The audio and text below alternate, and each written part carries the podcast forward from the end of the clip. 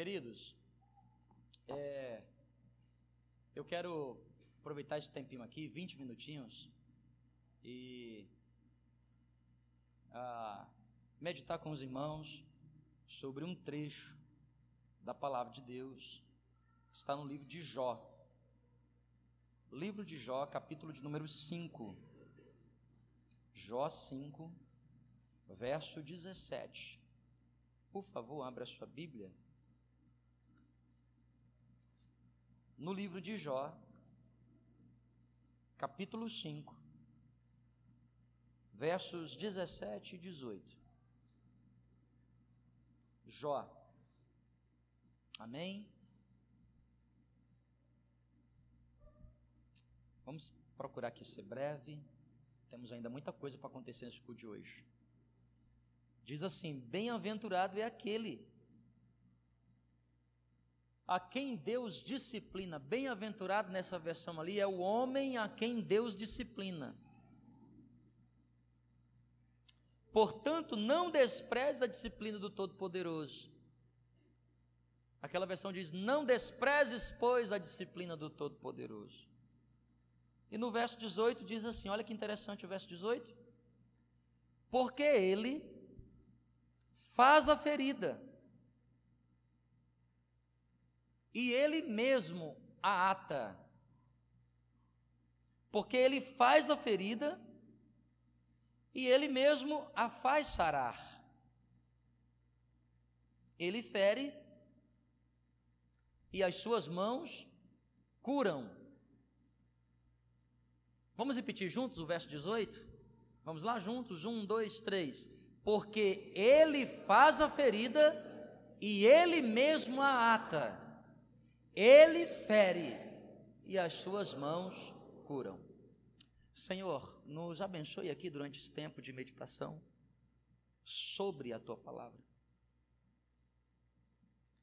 Nos abençoe aqui de tal forma que nós possamos compreender mais do teu amor. Que saiamos daqui restaurados pelo poder da tua santa palavra. É a minha oração no nome de Jesus Cristo. Amém. Amém, querido? É, eu quero pregar aqui sobre o outro lado do amor. O outro lado do amor. Você pode pensar assim, mas pastor, o outro lado do amor deve ser o ódio. Não, não estou falando do oposto ao amor, do avesso ao amor. Eu estou falando que o amor tem dois lados. Geralmente nós conhecemos o lado mais comum do amor. A Bíblia até define Deus como sendo amor. É interessante, porque a Bíblia diz que Deus ele é um ser onipresente, onisciente e onipotente. Então, Deus não cabe em nenhuma definição, porque quando você define alguma coisa, você está limitando. Qualquer coisa que você queira definir, por consequência, terá que caber dentro de um conceito. E se cabe dentro de um conceito, você define meio, início, meio e fim. Mas Deus não pode ter nenhum conceito, nenhuma definição, porque ele é e sempre existiu, ele é ilimitado.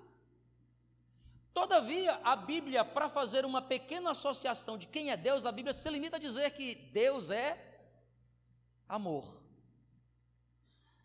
Deus é o que, igreja? Amor. Quando a gente lê 1 Coríntios capítulo 13, a gente tem até uma definição de algumas coisas a respeito do amor, porque a Bíblia diz que o amor é paciente. Então, frequentemente, nós conhecemos esse lado do amor.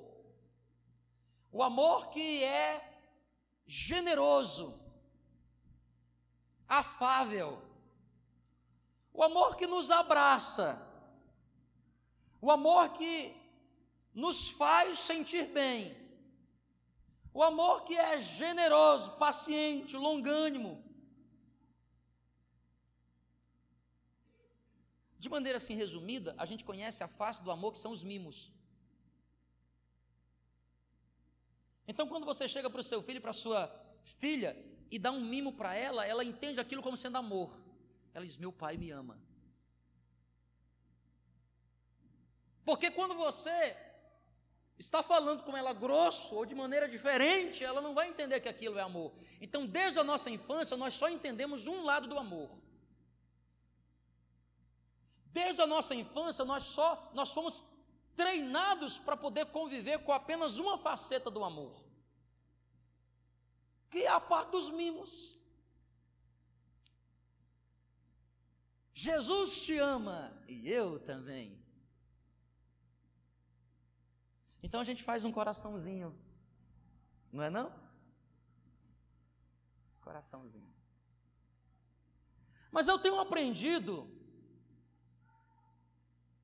de pele que o amor também tem outra faceta. O amor também tem outro lado. Esse livro conta a história enigmática de um homem chamado Jó. Esse é o livro mais antigo da Bíblia. O primeiro livro da Bíblia a ser escrito, a Bíblia foi escrita por 40 pessoas diferentes no intervalo de tempo de 1500 anos. O primeiro livro a ser escrito é Jó, escrito há 3.500 anos atrás. Aliás, esse é, um, esse é um dos motivos pelo qual eu creio na Bíblia. Eu não creio só por causa da fé. Eu creio porque é inteligência. É o único livro da história da humanidade que levou 1.500 anos para ser escrito. 40 pessoas diferentes. Um começa e outro termina. Falando a mesma coisa. Mais de 2 mil manuscritos antigos a Bíblia tem. A Odisseia, que é o segundo livro que tem mais manuscritos, tem sete. E aqui relata a história, o primeiro livro da Bíblia, de um homem chamado Jó. Ele era um homem íntegro, temente a Deus, e que se desviava do mal. A Bíblia diz que não havia ninguém como Jó naquele período, por isso Deus o abençoara. Ele tinha dez filhos. Ele era simplesmente o homem mais próspero da região. Jó e Terá, que é o pai de Abraão, eram contemporâneos. Abraão tornou-se riquíssimo, mas seu pai já era rico. Mas a Bíblia diz e deixa muito claro que Jó era mais rico que Terá. Tudo estava indo bem na vida de Jó. Certo dia, ele recebe uma notícia. Notícia 1: um, tudo que ele tinha tinha sido destruído todos os seus bens, num só dia, acabaram-se. No mesmo dia, ele recebe uma segunda triste notícia. Diz a Bíblia que naquele mesmo dia, enquanto que todos estavam reunidos na casa do irmão primogênito, primeiro, caiu a casa e Jó perdeu todos os seus filhos. Num só dia ele perde seus bens e perde sua família. Poucas coisas mexem tanto com a vida de um ser humano do que mexer na sua família e mexer no seu dinheiro. Se quer ver alguém zangado, é mexe no dinheiro dela. Se quer ver uma pessoa mais zangada ainda, mexe com a família dela. Não satisfeito com isso, diz a Bíblia que Deus permite que uma terceira tragédia aconteça com Jó. A Bíblia diz que da cabeça do fio de cabelo até a planta dos pés, Jó ficou cheio de tumores. Jó perde, diga comigo, dinheiro. Não, é só para você que gosta de dinheiro, diga forte, dinheiro. dinheiro. Aí, ó, ficou mais forte, né? Se você gosta de família, diga família. família. Gosta mais de família do que de dinheiro, isso é bom. E diga comigo, saúde. saúde. O cara perde dinheiro, família e saúde. Quem está entendendo o que eu estou falando aqui nessa noite, diga glória a Deus. Vamos ler de novo o versículo 17 e depois o 18 capítulo 5 de Jó, ele diz: Bem-aventurado é o homem a quem Deus disciplina. Porque o autor aos Hebreus diz assim: porque Deus disciplina quem ama, e açoita todo aquele que recebe por filho.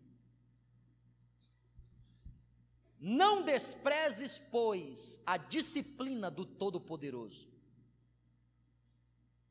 Verso 18 diz: Porque é Ele, o Todo-Poderoso, que faz a ferida,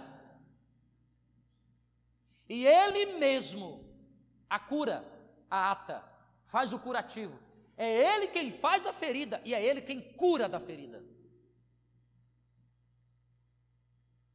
Ele fere e as suas mãos, o que, igreja? O outro lado do amor. Qual é o outro lado do amor? O verso 17 deixa claro para a gente. Quer você tenha facilidade para entender, quer você goste ou não, você precisa entender que o Deus que nos ama, o Deus que nos mima, o Deus que realiza o desejo do nosso coração, conforme Salmo 37, o Deus que é nosso pastor no Salmo 23, o Deus que é nosso protetor no Salmo 91, o Deus que é girê de provisão, o Deus que vai à nossa frente nas guerras, também é o Deus que nos ama incondicionalmente. E o seu amor não se resume a simples mimos. Deus também nos ama disciplinando-nos. O outro lado do amor começa com a disciplina. A expressão hebraica, a expressão que aparece aqui na Bíblia, no livro de Jó, é yakash. Tem triplo significado. Tem três significados. Yakash, que quer dizer disciplina. Não desprezes a disciplina do Deus Todo-Poderoso. Essa disciplina passa por três pontos. Primeiro, a disciplina de Deus passa por reprovação. Qual é a palavra, igreja? Inevitavelmente na vida, mais cedo ou mais tarde, você será reprovado por Deus.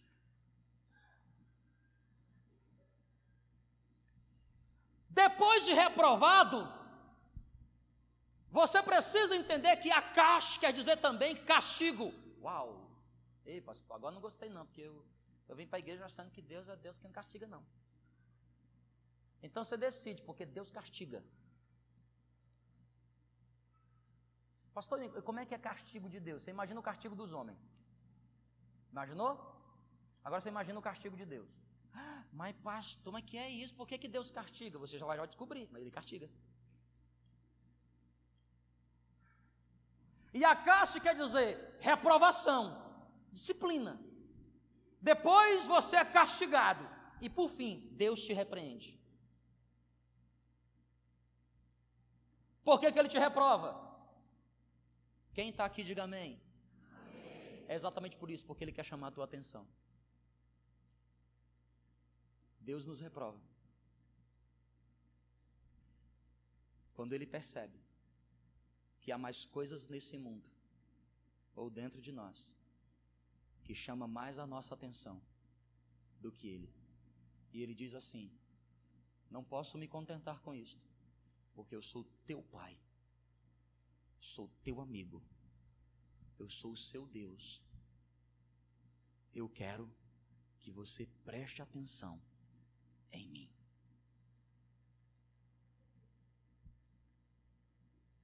Você já teve o desprivilégio de fazer uma disciplina em qualquer ambiente seu de estudo e você ser reprovado? Não levanta a mão. Levanta a mão não, irmão, pelo amor de Deus. Tu já prestou atenção que enquanto você não tira nota baixa, faz a prova, tirou 9. Geralmente isso acontece com a gente quem tira mediocridade, 7,5. A gente fala assim, passei. Tirei 10. Mas no dia que você tira 3, é, você que é crente, né? Porque tem cara que diz assim, tirei 3. Já sei como é que eu vou fazer. Mas você que é honesto, íntegro, que nem Jó, porque eu acredito que aqui só tem gente que nem Jó. Minha fé é grande. Você diz assim: tirei três, eu preciso mudar alguma coisa. Eu preciso o quê? Mudar alguma coisa. O outro lado do amor de Deus começa com a disciplina. Ele te disciplina para chamar a tua atenção. E a caixa que é chamar atenção, que é reprovar, também passa por castigo. Por que Deus nos castiga? Porque Ele quer nos tirar da rota de colisão. Entenda uma verdade.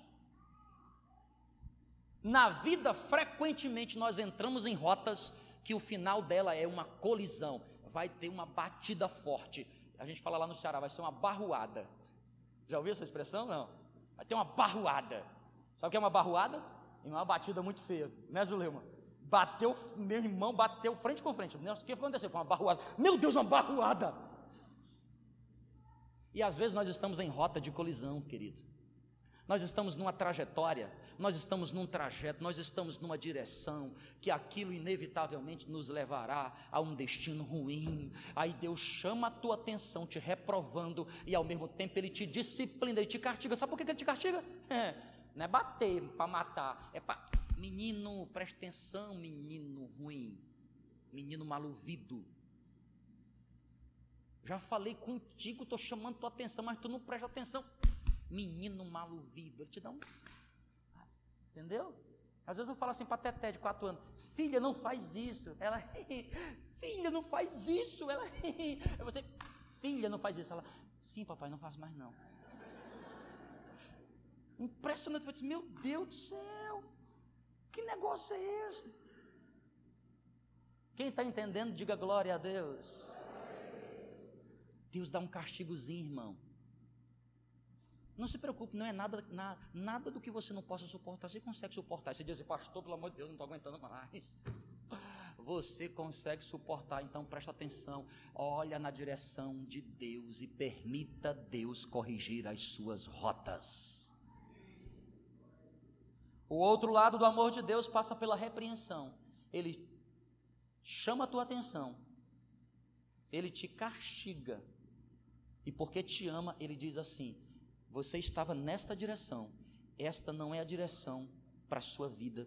Eu te corrijo, eu te coloco na direção correta, eu te coloco no trilho correto, eu coloco rodinha no seu pé e eu dou uma empurrada tão forte em você, vai embora daqui, vai para a direção que eu tenho para a tua vida, e você está assustado, parece que está num skate. Meu Deus! Mas daqui a pouco você se encontra com quem? Com a graça o favor de Deus, a promessa de Deus, a terra prometida que Ele tem reservado para cada um de nós. Por isso, o outro lado do amor passa pela disciplina. Não desprezes a disciplina do Senhor. Mas o verso 18 diz, versículo 18: Porque Ele faz o que, igreja? A ferida. E eu fiquei me adiantando comigo, Deus, Senhor, se já ser disciplinado é ruim, imagina ferida, o Senhor faz ferida. E eu fiquei imaginando com Deus, porque eu tenho algumas cicatrizes em mim que já estão curadas, mas tem aqui uma cicatriz, tem uma outra ferida aqui. Que, que... Mas Deus, qual é a finalidade de ferida? Porque a Bíblia diz que Ele faz a ferida e ele cura. Eu fiquei pensando com Deus assim: Ô oh Deus, mas não é melhor deixar minha pele do jeito que estava, não? Não é melhor o tecido do jeito que estava? E o Espírito Santo falou comigo tantas coisas assim, os negócios assim de bioquímica.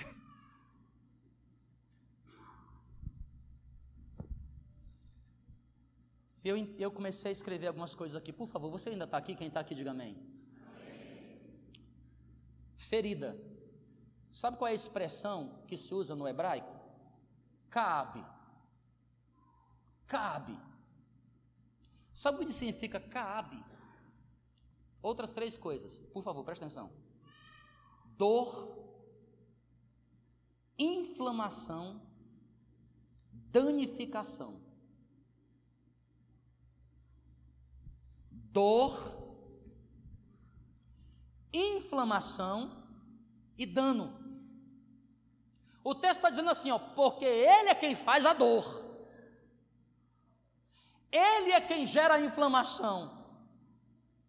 O texto está dizendo, é Ele quem faz o dano para depois,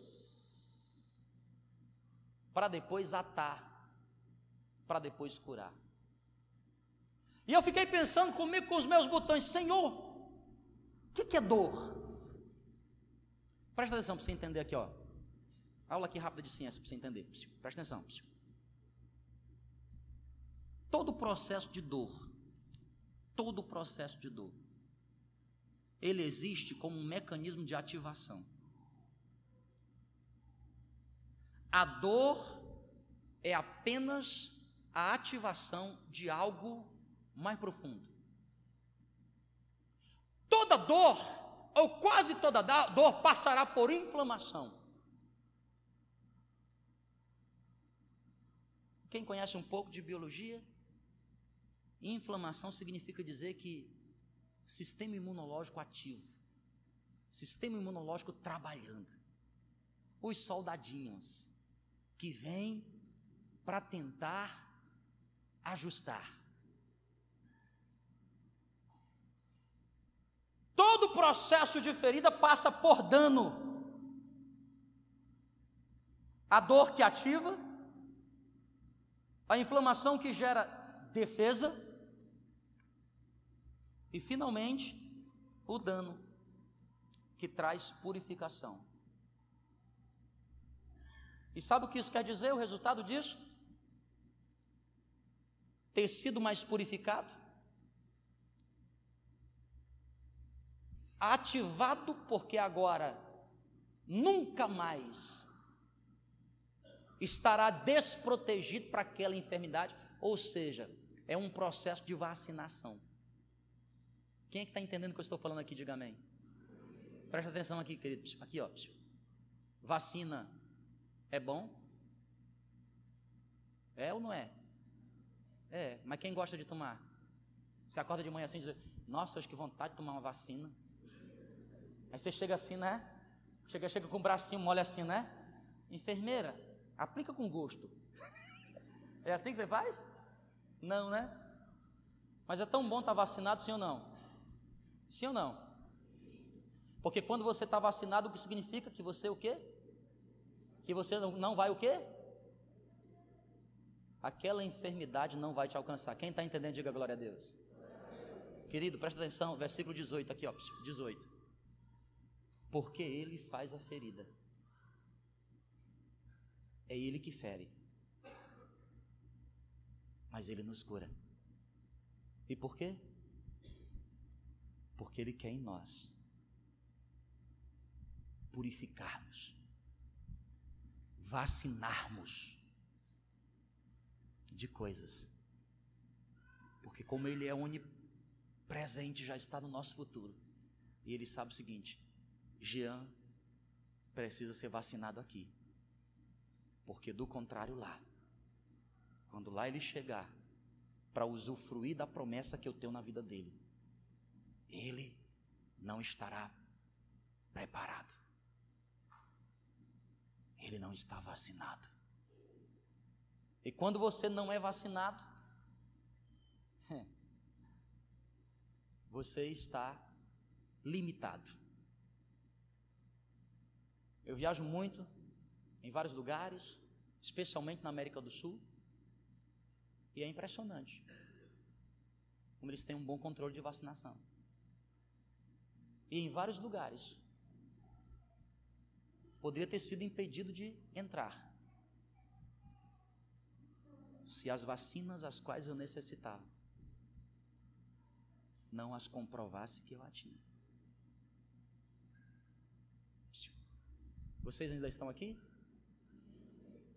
O outro lado do amor de Deus passa pela disciplina, passa pelas feridas. Mas eu quero que você entenda que Deus não faz isso em vão. Ele faz porque te ama. Ele te ama. Talvez você não entenda agora. Talvez você não compreenda agora. Talvez você esteja passando por um processo de disciplina com Deus.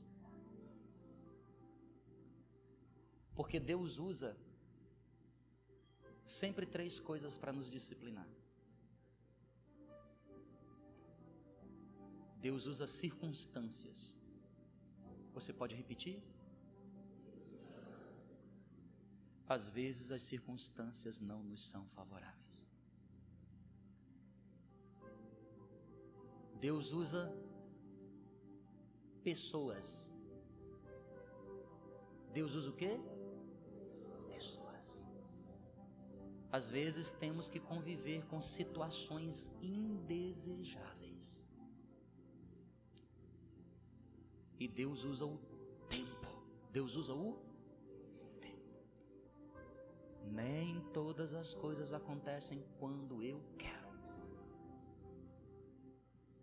Mas Deus permite que essas coisas aconteçam para nos corrigir, nos vacinar, nos preparar. E qual é a sua parte? Não desista. Não desista. Não desista. Suporte com alegria a disciplina do Senhor. Não adianta suportar triste.